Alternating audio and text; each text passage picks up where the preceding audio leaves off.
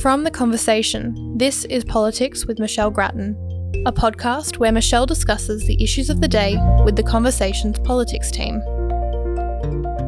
Hi, my name's Amanda Dunn. I'm the Politics and Society Editor for The Conversation, and I'm speaking with Michelle Grattan. Hi, Michelle. Hi, Amanda. I hope Melbourne's not as cold as Canberra. it's getting very chilly indeed. Michelle, the Deputy Prime Minister Richard Marles is in Japan at the moment, having just visited China. Now, we know that the relationship with China has been under considerable strain for quite a few years now. Does the change of government appear to have made any difference to that, do you think?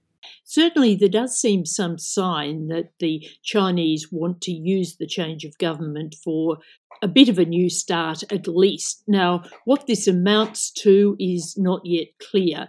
There was that meeting the other day between Richard Marles and his Chinese counterpart. But Anthony Albanese today was making it very obvious that Australia does expect that the Chinese should lift the sanctions they've got, the restrictions on various uh, Australian uh, commodities, before there would be a real improvement in the relationship. I think that the Prime Minister is very aware of not being lured into giving any concessions or appearing to soften things without some quid pro quo, some sign that the Chinese are really serious about an improvement, that they're not just trying to play the government along. All right. And we have been focusing a lot on the economy in recent days, especially given news around interest rates and gas prices and so on. When the Parliament starts again in late July, there will be a lot of focus on this with a bit of a perfect storm of problems for the government to deal with.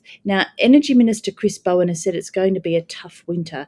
What does he mean by that? And is there anything the government can actually do about it? We saw from the government last week that meeting with state ministers, and some measures came out of that. Nothing that will have any immediate impact, but necessary uh, measures for the medium term, especially a transition map towards a clean energy future. But what Chris Bowen was saying in a news conference today was, uh, as you mentioned, that it was going to be a bumpy period ahead, but he was reassuring people against the risk of blackouts, which has been uh, talked about. And he's saying that he thinks that the period immediately ahead can be uh, got through without blackouts and uh, without companies having to uh, cut back on their electricity usage. He is saying if uh, you don't need power, turn off the switches,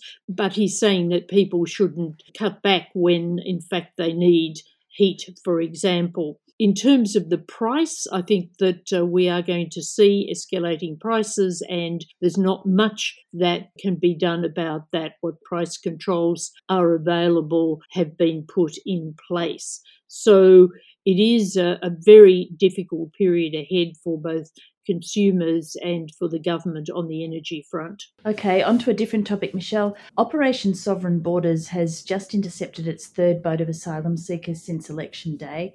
How big a challenge is this going to be for the new government, do you think? it does seem clear that people smugglers are testing the system a bit, testing the new government's resolve, and perhaps uh, they're seeing that the return of the family to Biloela, which was welcomed, I think, by most Australians and certainly by the local community there, they're seeing that return as possibly a, an advertising point to say, well, you could get to Australia and uh, eventually be integrated into the community. But the government is very determined that it will turn back these people and that they won't be able to uh, either land or, or get close enough to be uh, sent to offshore places. And I think that there's no reason why that turn back policy won't continue to work, but it's being tested at the moment. All right, and finally, Michelle, National Cabinet will meet on Friday. We're still very much in the grips of the COVID 19 pandemic, and the states want more money for health from the federal government.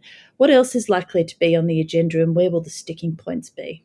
Look, I think that the health issue is the main one. Certainly, it's what we know about at the moment. We do know that COVID has stretched the health systems in the States. They were already not in tip top shape by any means. There are a lot more COVID cases than we really are hearing about or concentrating on. It's quite amazing that COVID sort of disappeared from our national conversation, even though there are thousands of cases and a substantial number of uh, deaths occurring. I think that the states will have to wait a while for a government response to uh, their pleas for more money for health. Of course, the budget for October is still being worked on, but certainly I think that health will be a, a priority uh, with the states uh, for many months to come. One interesting thing at the National Cabinet will be whether the Prime Minister gives any indication about how it will operate in the future. You'll remember that while the National Cabinet was set up by Scott Morrison to deal with COVID most immediately, he then said it would be a permanent replacement for the COAG system, Council of Australian Governments. He said that that system had become too bureaucratic and the more streamlined arrangement was better. Now, there have been some criticisms of that.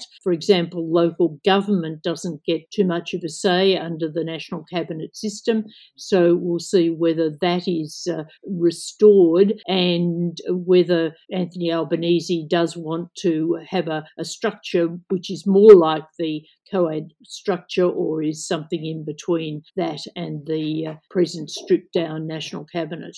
All right, Michelle, terrific to talk with you as always. Thanks very much. Thanks, Amanda. Our theme music is by Blue Dot Sessions. You can find more podcasts from The Conversation on our website at theconversation.com.